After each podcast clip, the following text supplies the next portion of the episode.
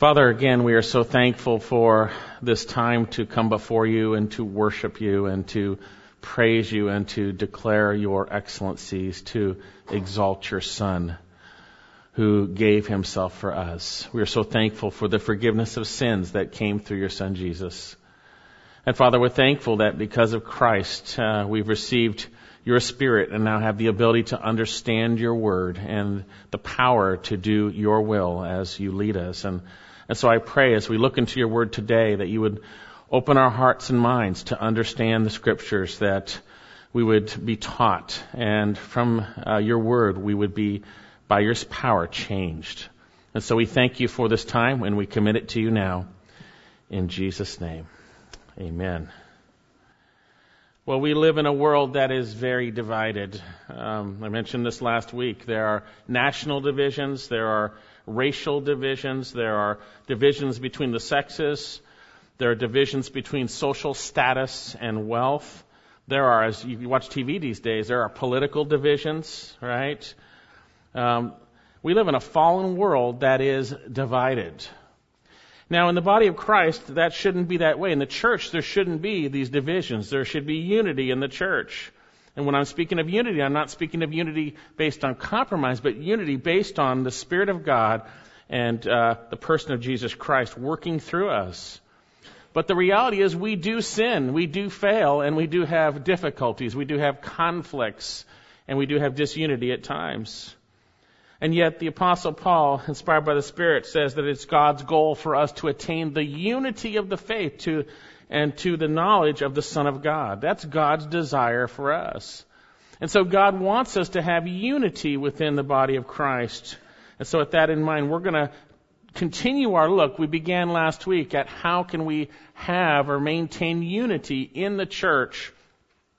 We're going to see that it is simply because of the mind of Christ manifest in true believers.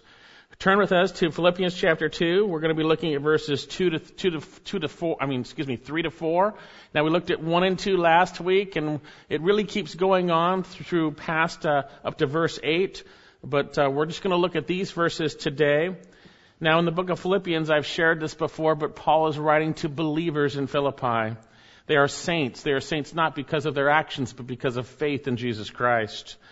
And he is writing to them in prison. He is under house arrest in Rome, chained to a, to a guard 24-7. And this is one of the four prison epistles, epistles that he writes. Colossians, Philippians, Ephesians, Philemon. And it is most likely have had been written around 62 AD, 10 years after uh, Paul and Silas had had gone and preached the gospel, and, and the Philippian church was founded in Acts 16, as we say. Now in this letter we see that Paul was encouraged, and I hope we were encouraged that, and he was caused to rejoice and pray for these Philippians because of God's past work in them. It was evident they were true believers and God was working in them. And he was also confident that God would complete the work that he began. And then he prayed for them. He prayed that their love in Christ would abound. Not just a mushy gushy love, but a, a, love in real knowledge and discernment. That they would be able to choose the things, the right things that would magnify Christ. And then the apostle Paul shared his circumstances, that although he was in prison, the gospel was not imprisoned. And although he might be on his deathbed, uh, having to go before Caesar, that he might die, that his, his focus was that Christ would be magnified. And he made it clear that to live is Christ, to live is Christ, and to die is gain. But for him to stay around was so much, so much more important that he would serve, as we'll see the Philippians. Now, within this, we also saw that the Apostle Paul began to address the Philippians' circumstances, and he described them very, very, very clearly that uh, they were, in the context of the opposition that they were facing, they were to be standing firm in the truth, standing firm in the gospel, striving together for the faith of the gospel, and not being alarmed by their opponents, which is a sign of destruction for them and salvation for the Philippians and they were to stand in one spirit. They were to stand together in unity. And then moving into chapter 2, we begin to see how this unity is truly brought about. And that's what we looked at. So I'm going to read through uh, 1 through 5, but we're only going to look at verses 3 and 4 today. And I'll briefly review 1 2 because uh, it's very important, but we'll, if you want to see more of that, you can look at what we preached on last week. Uh, verse 1, if there is there, if therefore there is any encouragement in Christ, if there is any consolation of love, if there is any fellowship of the Spirit, if any affection and compassion, make my joy complete by being of the same mind, maintaining the, maintaining the same love, united in spirit, intent on one purpose. And then our passage. Do nothing from selfishness or empty conceit, but with humility of mind, let each of you regard one another as more important than himself. Do not merely look out for your own personal interests, but also for the interests of others. Have this attitude in yourselves, which was also in Christ Jesus. And we'll, we'll look at that uh, next, next week. And so, with this in mind, how do we maintain unity in the church? First of all, we need to be motivated by the basis for true unity, and then we need to see the defining marks of unity. Then we need to see what it looks like in real time and understand if we are truly walking in this way or not. Now, you'll remember we saw last week, first of all, we are to be motivated to unity based on the truths that permeate those who truly know Jesus Christ. If you've come to a saving relationship with Jesus Christ, these truths are true about you and they should motivate you to then, as we will see, be of the same mind. Now you might remember in verse 1, these if statements we saw last week. It's in a Greek uh, form that is if and yes, this is true. It's a first class condition. So you could almost say some translations will translate since, and that's a good translation also. But here he says, if there is any encouragement in Christ, and, and the implication in the Greek is yes, there is.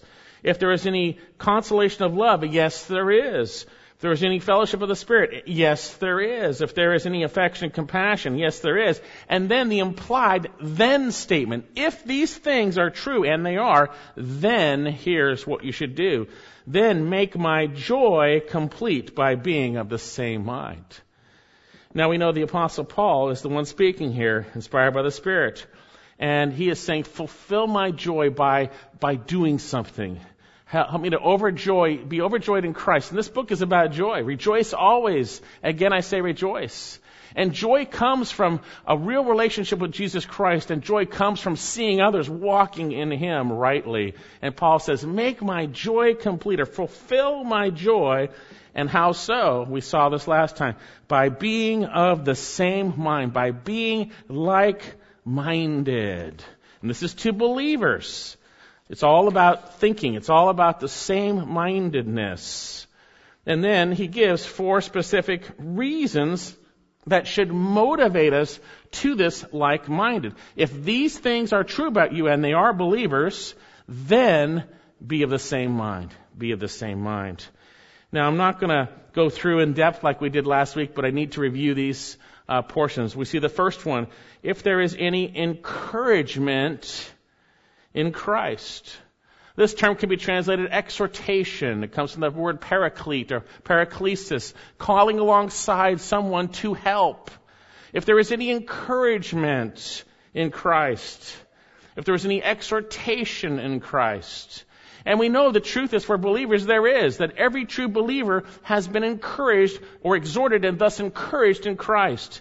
Every true believer, the Spirit of God has used the Word of God to speak to our hearts, to come alongside and encourage us in our relationship with Him and our walk on this earth. If there is any encouragement in Christ, and yes, there is, yes, there is, then we should be of the same mind.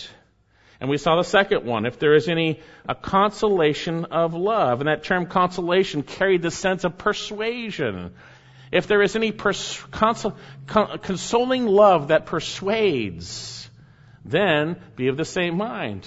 And we know the reality that God is so gracious that He sent His only Son to die for us. He gave Him for us. That God so loved the world that He gave His only begotten Son, that whosoever believes in Him shall not perish but have everlasting life.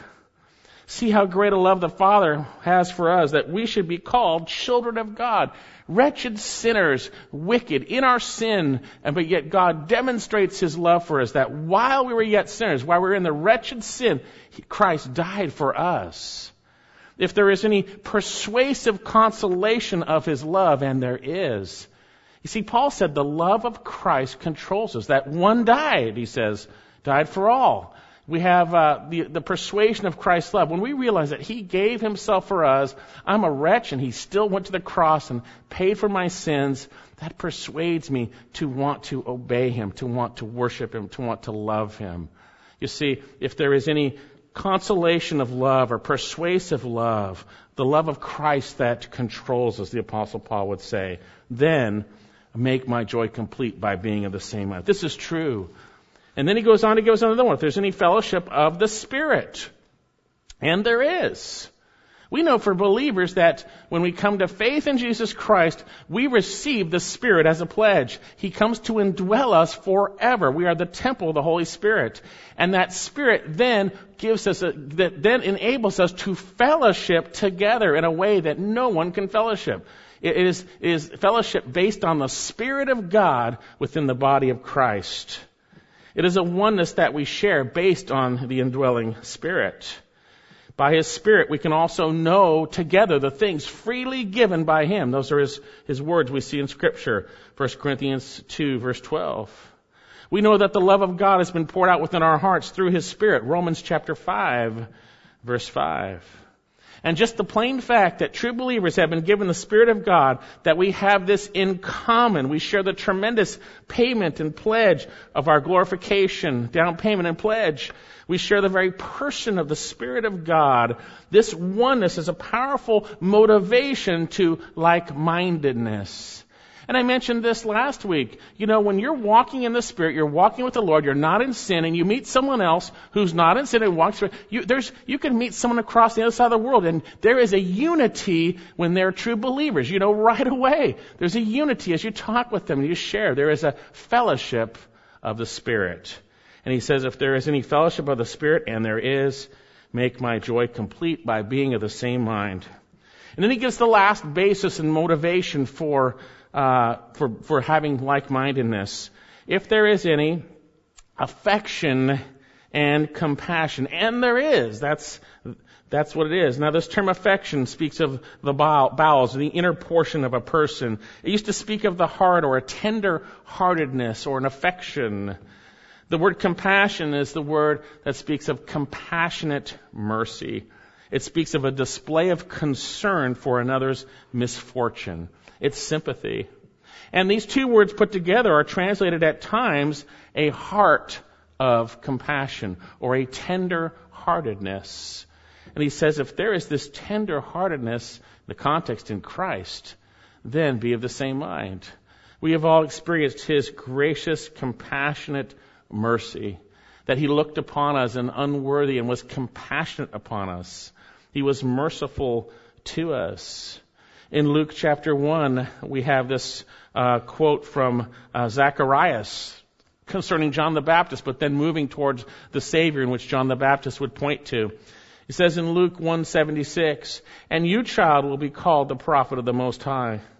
For you will go on before the Lord to prepare his ways, to give his people the knowledge of salvation by the forgiveness of sins, of their sins because of, and here's our words together, because of the tender mercy of our God, uh, which the sunrise on, from on high shall visit us, to shine on those who sit in darkness and the shadow of death, to guide our feet into the way of peace.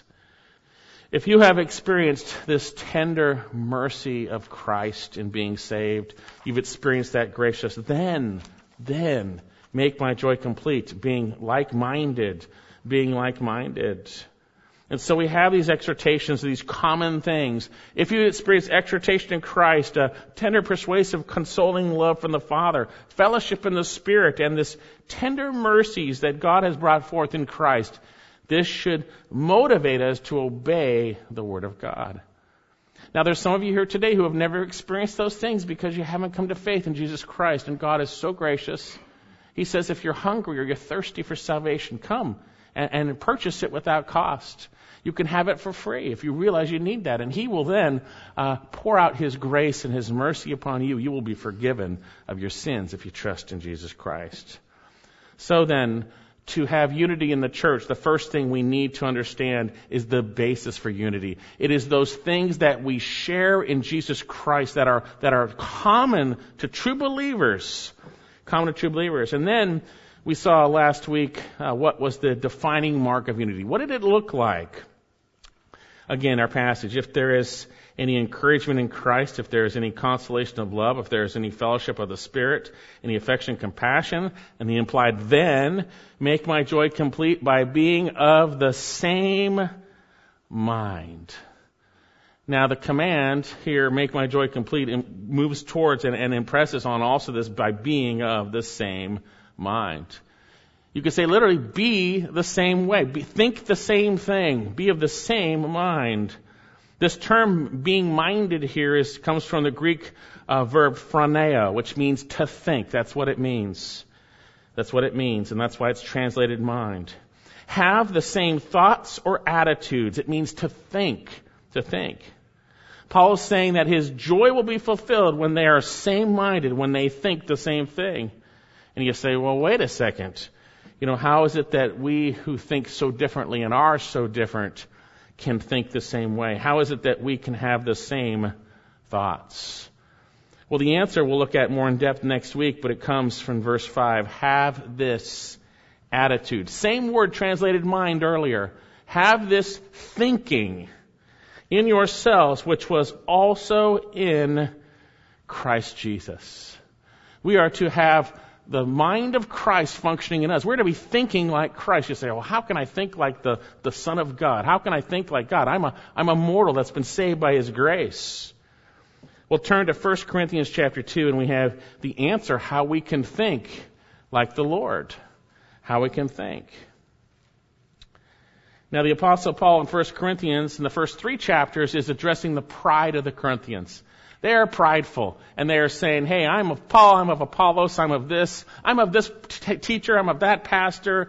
You know, and they're elevating men. And Paul has to show them that men are nothing and that no one should boast unless he boasts in the Lord.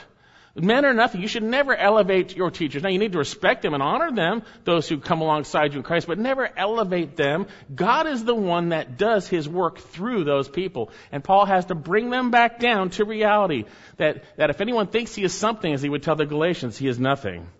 Now, in 1 Corinthians 2, he says here, And when I came to you, brethren, I did not come with superiority of speech or of wisdom proclaiming to you the testimony of God. I didn't come with a super slick packaged message proclaiming to you the Word of God. We see that a lot these days in churches, don't we? For I determined to know nothing among you except Jesus Christ and Him crucified. And I was with you in weakness and in fear and in much trembling. He was dependent on the Lord, right? And he says here, and my message and my preaching were not in persuasive words of wisdom, but in a demonstration of the Spirit and of power, that your faith should not rest on the wisdom of men, but on the power of God. And I wish every seminary would teach this to every pastor. It's about God's power through His Word changing our lives. It's not the presentation that is brought forth. And notice he says, yet in verse 6, yet we do speak wisdom. He says, among those who are mature or complete, that's believers. A wisdom, however, not of this age, nor the rulers of this age who are passing away. But we speak God's wisdom in a mystery, the hidden wisdom, which God predestined before the ages to our glory. The wisdom which none of the rulers of this age has understood, for if they had understood it, they would not have crucified the Lord of glory. But just as it is written, things which the eye has not seen, the ear has not heard. These are things that no man has ever heard or seen. He says here, he says here, and which have not entered the heart of man, all that God has prepared for those who love him. For to us, that's believers, God has revealed them through the Spirit. For the Spirit searches all things, even the depths of God. For who among men knows the thoughts of a man except the Spirit of a man which is in him? Even so, the thoughts of God no one knows except the Spirit of God. Now we have not received the Spirit of the world, but the Spirit who is from God, that we might know the things freely given to, to, to, freely given to us by God. We receive the Spirit of God so that we can understand those hidden things that God has now revealed in His Word. And he says here, uh, which things we also speak. See, Paul brought forth the word, not in words taught with human wisdom, but those taught by the Spirit, combining spiritual thoughts with spiritual words. But a natural man, that's a non-believer, does not accept the things of the Spirit of God. That's speaking of the Word of God, for they are foolishness to him. And he cannot understand them because they are spiritually appraised. But he who is spiritual appraises all things, yet he himself is appraised by no man. For who has known the mind of the Lord that he should instruct him?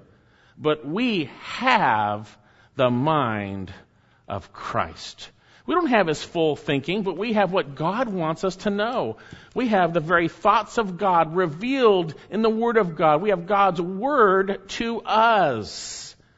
We have the mind of Christ we can understand how he thinks and we can think the same way by allowing his word to change our minds. That's how we can think the same way. And we are to renew our minds. Romans chapter 12 verse 2. Do not be conformed to this world. Don't think the way you used to think, but be transformed by the renewing of your mind, that you would prove what God's will is, that which is good and acceptable and perfect. It is the Word of God that helps us to think like Christ. It is the Word of God working in the mind of a true believer that has the Spirit of God, who can so they can understand it, that helps us to think the same way. We're not robots. We're not the same people. We're different people in Christ, but yet we can think the same way when it comes to the things that God has revealed. That is what we are to be doing, and thus we are to be setting our mind on the things above, not the things of earth. Colossians chapter 3.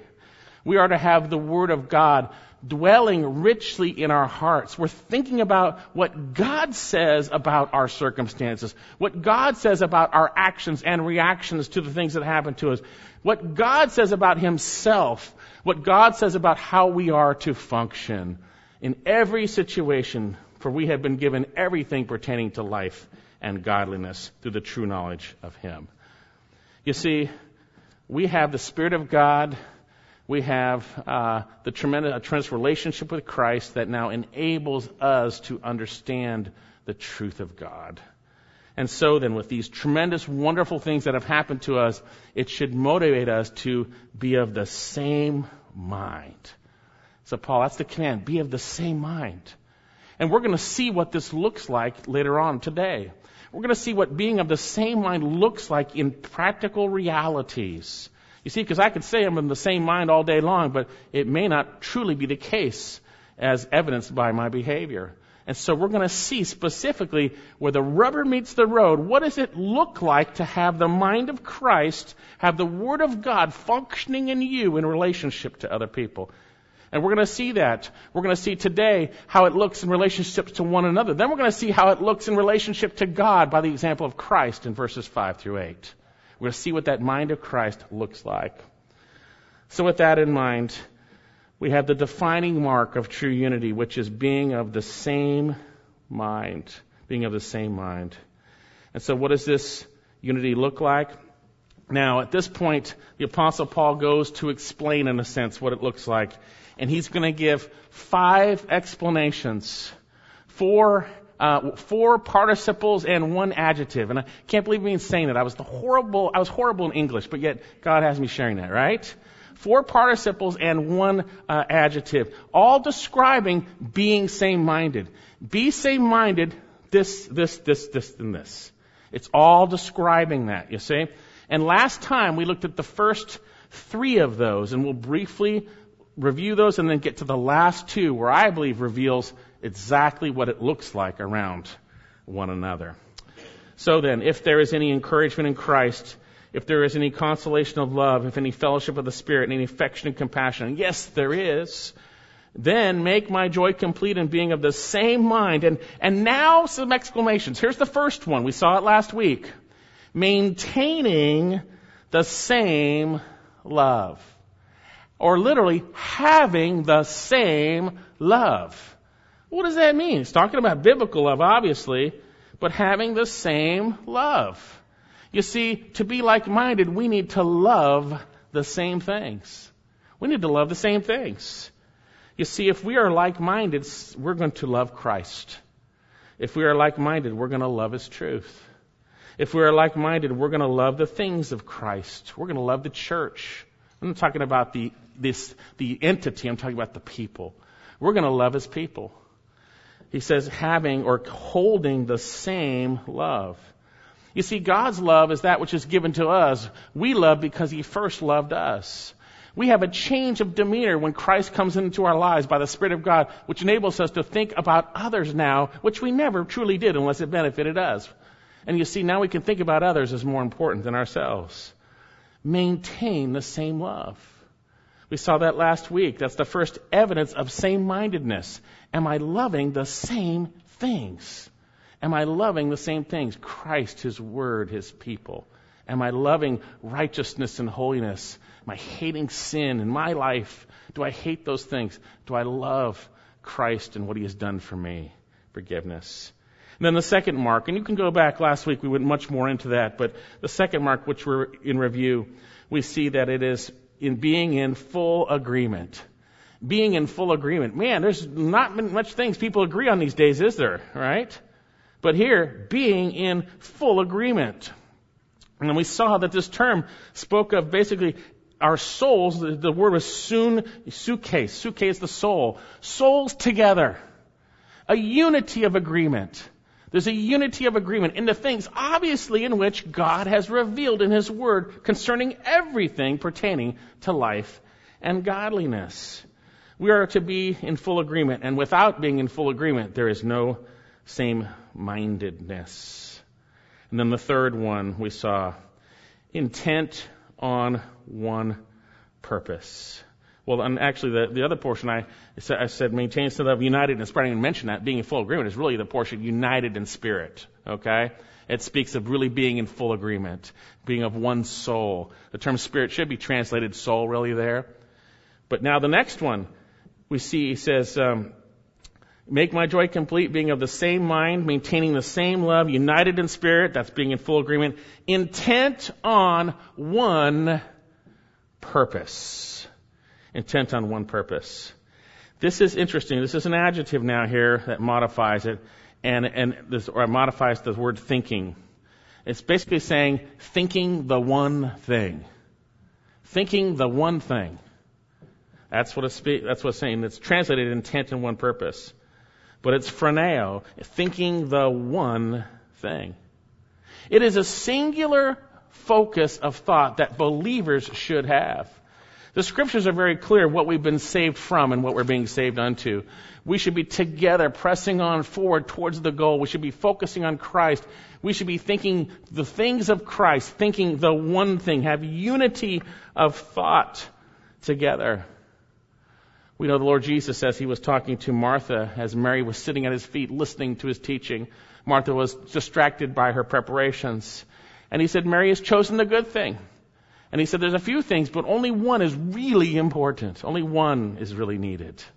And that was focusing on Christ, being taught by His Word, growing in Him, a real relationship with Jesus.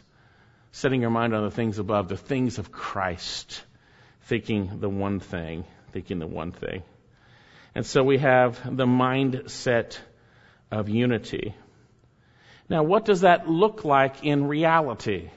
I can have all the theological understanding of this. Okay, I'm same minded. Okay, maintaining the same love, uh, united in spirit or intent on one purpose, uh, thinking the one thing. Okay, I got all that. But what does this look like in a practical reality? And that's what our passage as we finish today is about. Look at verse 3. Do nothing from selfishness or empty conceit but with humility of mind, let each of you regard one another as more important than himself. Do not merely look out for your own personal interests, but also for the interests of others. Have this attitude in yourselves, which was also in Christ Jesus. Here's where the rubber meets the road for the believer who is truly uh, desiring to follow Christ, truly yielded to Him. This is what it's going to look like when your mind is, is consumed with the truth of God and the God of the truth, and you're applying those truths to every situation in your life, it's changing your mind rather than the way you thought before you know Jesus. You're not leaning on your own understanding, but in every way acknowledging Him. This is what it looks like. And so we have this implied command, and it's, it's actually a participle. It doesn't go stand on its own, or it, maybe it's an adjective, but it doesn't stand on its own here. Doesn't on, it's actually in the context of being same-minded, do this. Being same-minded. And so what are we to do? Do nothing from selfishness or empty conceit. Now, there's really no verb, and this is the one with the adjective. You could literally say it this way um, nothing, or actually, uh, not self seeking at all. No, nothing from this. Nothing at all. Uh, the, the, the, the verb is not there. There should be not one thing from this. Not one thing in your life from this. Not one thing in your life from what? Selfishness or empty conceit. So it's literally not one from this. Now, this word selfishness is an interesting word. We kind of know what selfishness is, right? We're human beings. We're selfish by our old nature, aren't we? We know what selfishness is, but here, this word's an interesting word. The Greek word is eritheia, and it speaks of uh, basically a laborer or a hireling. And, and the word came to speak of one who, who went out for their own gain without respect to others. They just did things for themselves without respect to anyone else. That is selfishness. When you do anything and it is only in respect to yourself. Okay? It also spoke of one who did, who, who, who, who, uh, who basically, in, in the culture, it spoke of politicians who would do anything to advance their political careers. It's, it's selfishness. And it's also translated in other places disputes or, or selfish ambition. Because this selfishness always ends up in disputes, by the way. Disputes or selfish ambition. Turn to Romans chapter 2. We see that this word is a descriptor for those who do not know the Lord. It is the way we were before we were saved, and we can also still be that way too, can't we? Romans chapter 2. Romans chapter 2. Not one thing from selfishness, right? Not one thing in your life. Not one thing, brothers and sisters. Romans chapter 2 verse 5. But because of your stubbornness and unrepentant heart, you are storing up wrath for yourself in the day of wrath at the revelation of the righteous judgment of God. Hey, these were Jews who thought they were they're fine, but they hadn't had the redeemed hearts. They hadn't been saved. And he says, "Who will render according to every man every, render to every man according to his deeds. To those who by perseverance in doing good seek for glory and honor and immortality, eternal life, but to those who are, here's our word, selfishly ambitious. That's our word. And do not obey the truth, but obey unrighteousness, wrath, and indignation. There will be tribulation and distress for every soul of men who does evil, man who does evil, of the Jew first, and also the Greek. It is the default state of those who are not in Christ to do everything for your own self. That is selfish ambition. To not regard others. And when you do regard others as a non-believer, it's just to make sure it doesn't affect you in a sense. Usually that's what it is. It's selfish ambition. And our passage says, not one thing from selfish ambition. Not one thing in your life, believer, that's what like-mindedness looks like. You see, when I'm doing things for myself, I am not like-minded with you. That doesn't mean we don't do things we're going to see in a moment. Do not merely look out for your own personal interests, but for those of others. It doesn't mean we don't take care of ourselves, but we are thinking about our actions in light of how it affects everyone around us. And later on, we'll see how it affects the Lord in terms of obedience. He says here, not one thing. It's actually listed in Galatians 5:20 as one of the deeds of the flesh, and it's translated disputes. New King James translates it, I think, better, selfish ambitions. Selfish ambitions. The word obviously carries the sense of selfishness that leads to arguments. Arguments, right? Earlier in chapter 1 verse 17 of Philippians, Paul describes the motives of those who tried to harm him by preaching Christ it was with the word selfishly ambitious. Now, I think James gives us a really clear picture of what this stuff looks like. Turn to James chapter 3. James chapter 3. And we'll look at verse 13. Now, there were those in the context here. He's speaking to Jewish believers, but there were fakers along, among with them. And he says here to them, you know, those who thought they were the wise guys, smart guys. He says, okay, who among you, James 3.13, is wise and understanding? Who's wise and understanding? Let him show by his good behavior, by his deeds, and the gentleness of wisdom. That's God's wisdom, by the way. But if you have bitter jealousy and, here's our word, selfish ambition in your heart, he says, do not be arrogant so as to lie against the truth. Don't pretend to be following the Lord when you are this way. Don't be, you're lying against the truth. He says, this wisdom is that which comes, is not that which comes from above, but is earthly, natural, and demonic. The way you're functioning is earthly, natural, and demonic. For where jealousy and what? Selfish ambition exist, there is disorder and every evil thing. This is the default state of non-believers.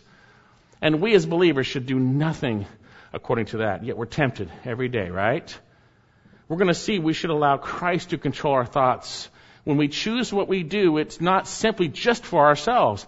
It is in the context of serving Christ and considering those around us as more important than ourselves.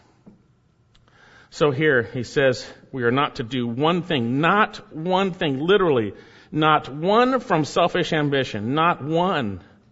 Nothing is to be motivated by that, for it is guaranteed there will be disunity in every evil thing if it is. It's guaranteed. The believer is not to function this way. We must, through confession, submission to the Lord by His strength, say no to selfish ambition, to this wickedness, this wickedness. Folks, and for believers, sin sneaks in so cleverly at times. We may not be outwardly doing things, but there are things that may be right, but our motives are wrong. Is there any area in your life that you are doing anything for your own agenda apart from yielding to Christ and thinking of others? Is there any area? Maybe it's doing good deeds, but from the wrong motives, whatever it might be. Keeping up your house so that you'll elevate yourself in front of others, not simply just to clean it for, for others' benefit. Maybe it's uh, raising your kids in such a way to elevate them in front of other people rather than just doing the right thing. Maybe it's uh, working hard or whatever it might be at work so that others will see you rather than doing your work heartily unto the Lord. Unto the Lord. Maybe you're serving here in such a way that you want to people to see you or see what you've done rather than serving the Lord uh, for His reward. You see, nothing is to be from selfish ambition. It's earthly, natural, and demonic. It's the natural way and it encompasses the flesh and the unregenerate man and woman. Selfish ambition is the opposite of biblical love. It is the opposite of considering others as more important than myself. So we're to do nothing from that. We're to be thinking, and we go through our decisions each day as the Word of God works in our hearts. We need to think about these decisions in light of that. Is it simply my will or is it the Lord's will? Is it the Lord's will in how I function around one another? Nothing, nothing from selfishness.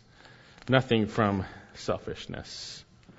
Well, there's also the second word here. Notice it. Nothing from selfishness or do nothing from selfishness or empty conceit. Empty conceit. Well, what's that?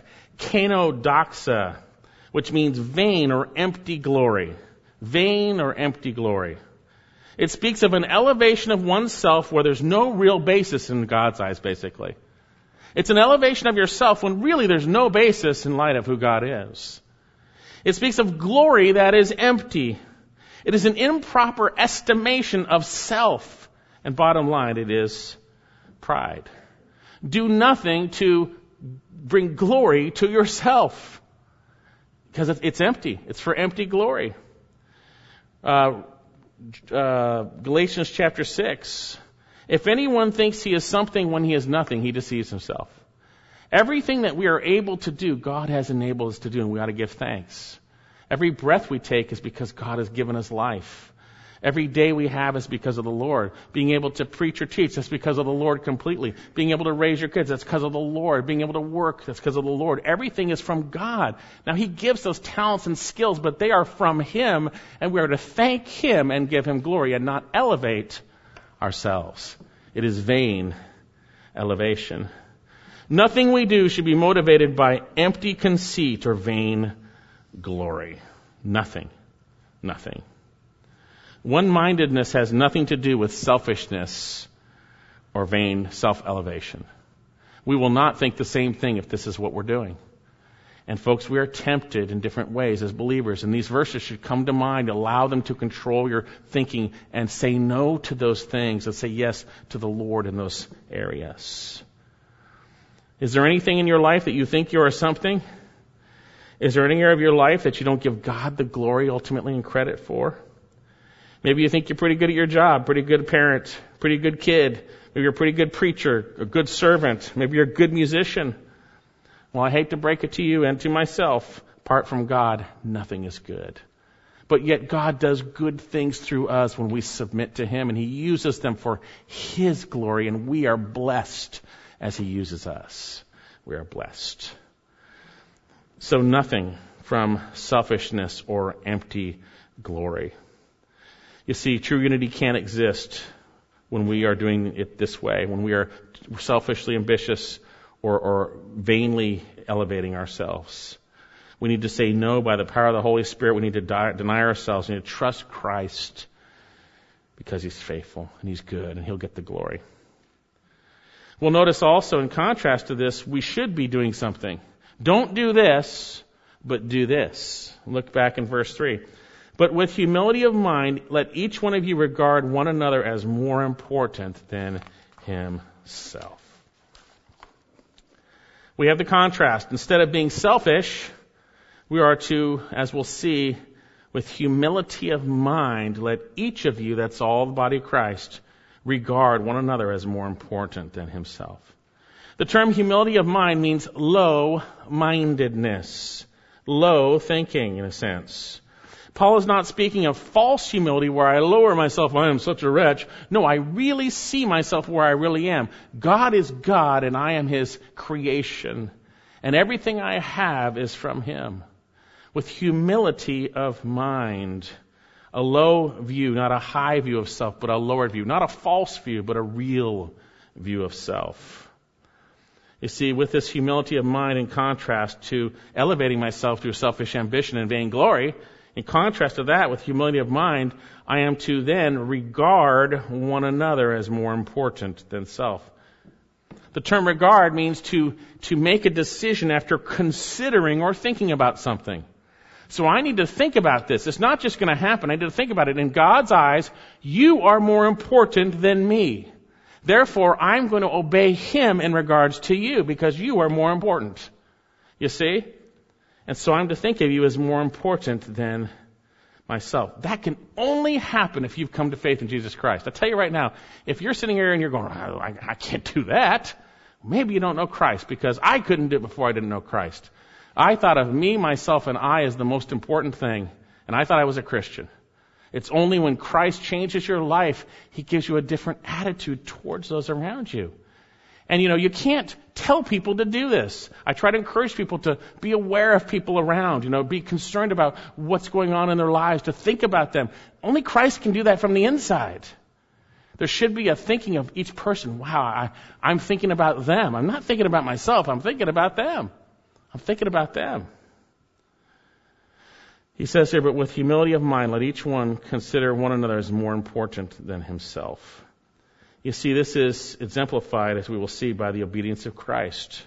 Philippians chapter 2, verse 5, just a little down. Have this attitude in mind, which was also in Christ Jesus, who, although he existed in the form of God, did not regard equality with God a thing to be grasped, but emptied himself, taking the form of a bondservant, and being made in likeness of men, and being found in appearance as a man, he humbled himself by becoming obedient to the point of death, even death on a cross. So as we're going to see next week, Lord willing, we humble ourselves by obeying God in relationship to one another. Because when I don't obey God, I am elevating myself. When I obey Him in relationship to you, I'm humbling myself. He says here, but with humility of mind, each of you regard one another as more important than himself. One pastor writes, true humility is not putting ourselves down, but rather seeing others as more important. If we concentrate on seeing them that way, putting ourselves down will take care of itself. We see others as more important than ourselves. We see us more important. You see, God has a problem with pride. God has a problem with pride, and that's the root of all our sin, by the way. And when we're yielded to Christ, we're going to have unity when we are not prideful, when we are humble before the Lord and thus others. Ephesians chapter 4 verse 1, I therefore urge you, the prisoner of the Lord, to entreat you to walk in a manner worthy of the calling which you've been called, with all humility and gentleness, with patience, showing forbearance to one another in love. Colossians 3:12 and so those who have been chosen of God, holy and beloved, put on a heart of compassion, kindness, humility. I need to lower myself to where I really am in my mind and stop elevating my view of myself and my desires and my things.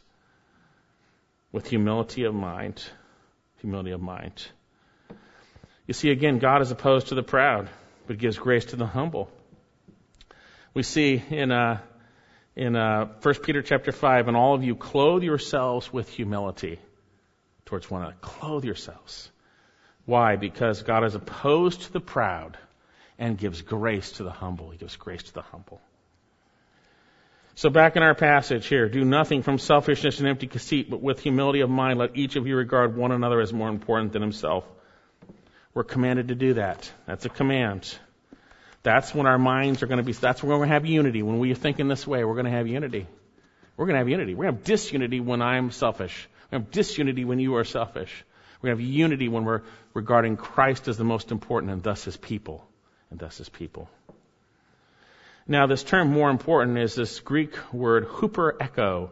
It means to hold above, surpassing or extreme to hold way above. It's used later on to speak of the surpassing uh, value of knowing Christ. It's used later on to speak of the, the peace which surpasses all comprehension.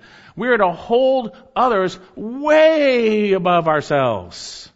Way above. Within a lowness of mind, a proper recognition of oneself, we are to think of others as, surpass, as surpassing ourselves. Hold them above ourselves. And this is what Christ did. Being God in human flesh, he saw us as way more important than himself. And he died for our sins. We're going to see that.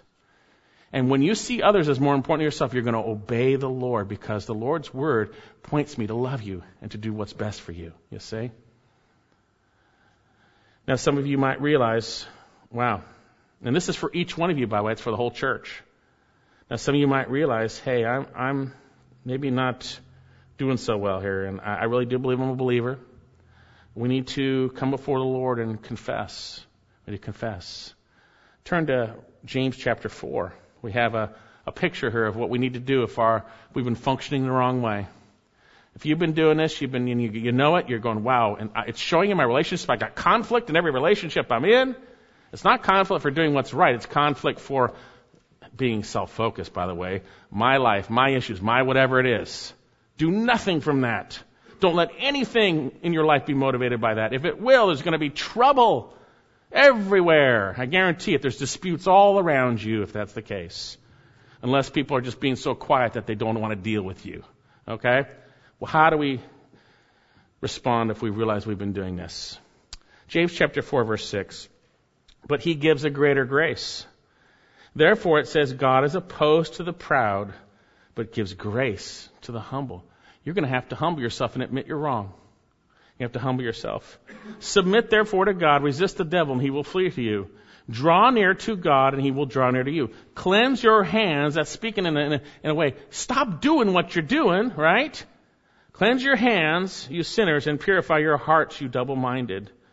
Be miserable and mourn. There should be a, there should be a heartness, brokenness over your sin. And weep. Let your laughter be turned into mourning and your joy into gloom. Humble yourselves in the presence of the Lord, and He will exalt you.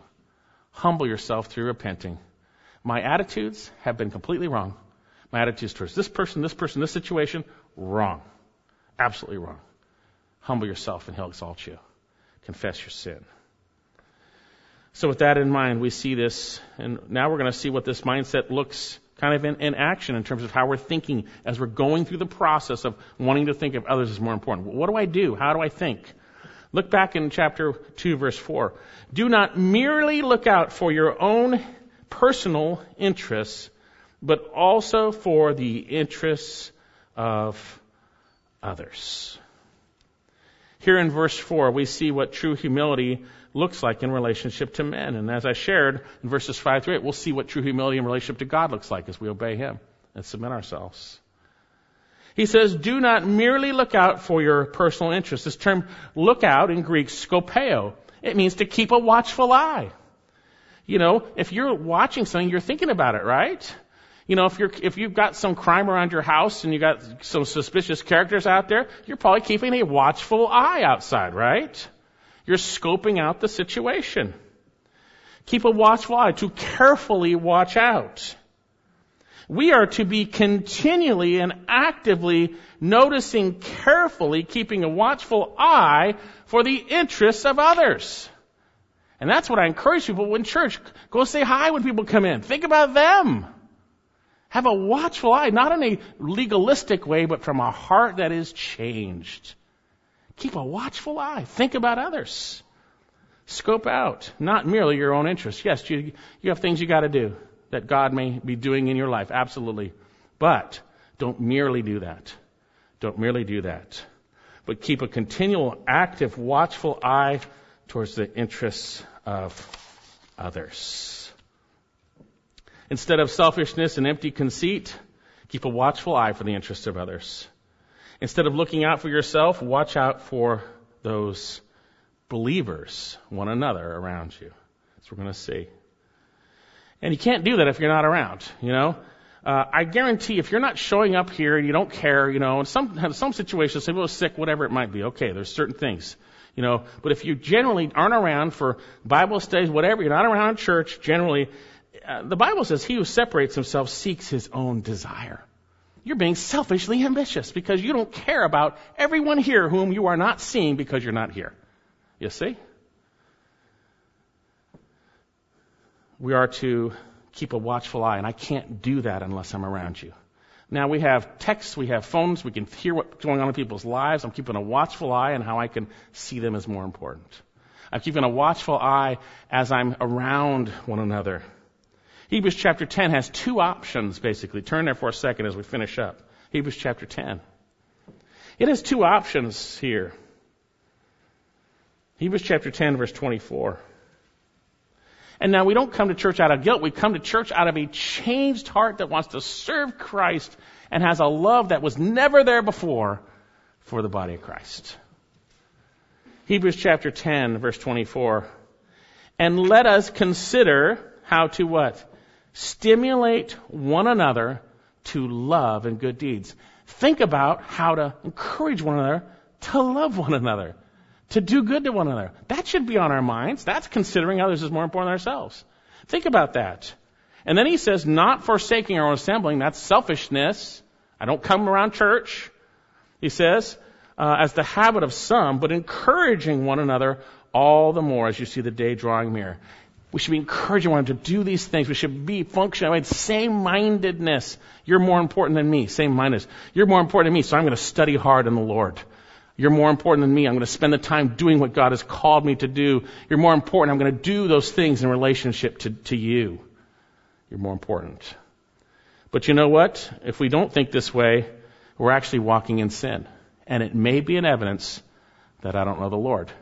As I, if I forsake fellowship here, he says in verse 28, for if we continue, if we go on sinning, the implication is we're not around, we're not considering others for loving good deeds, we're not doing it. He says, for if we go on sinning willfully after receiving the knowledge of the truth, there no longer remains a sacrifice of sins, but a terrifying expectation of judgment and the fury of fire which will consume the adversaries. Titus chapter 3 verse 14, and let our people learn to engage in good deeds to meet pressing needs. If I'm not thinking of you, I don't know what your needs are, by the way. So that they not, may not be unuseful, that they may not be unfruitful, excuse me. So when the believer is submitted to Christ, allowing His Word to dwell richly in the heart, we're going to be looking out for and scoping concerning the interests of others. Not merely our own. Yes, we have things we have to do. God understands that, but we are not merely thinking of ourselves, our own personal interests, but for the personal interests of others. Let me ask you this. Are you walking in humility of mind or are you self-seeking? I began talking about division and disunity and all those things. The inevitable reality is if you're walking selfishly, you're going to have strife all around you, or you're not going to have anyone around you, maybe. The reality is, uh, if we're walking with humility of mind, a changed heart, we're going to be seeing others as more important than ourselves. I pray that you'll let this word permeate your heart as you think about each other, as you think about each one throughout the day, throughout each week, as we serve the Lord here together. These are commands for how we can have unity in the body of Christ. And unity comes from a Christ mindset of seeing one another as more important than ourselves. Let's pray. Father, I thank you so much for your word. We need it so desperately. We are so tempted to be selfish every minute of the day. And Lord, I pray for the true believers here that your word would work mightily in, in, in our hearts, that we would obey these commands to not merely look out for our own personal interests, but to see others as more important than ourselves. Lord, help us. Use your word to change us so that you would be greatly glorified. And we give you all the praise. In Jesus' name, amen.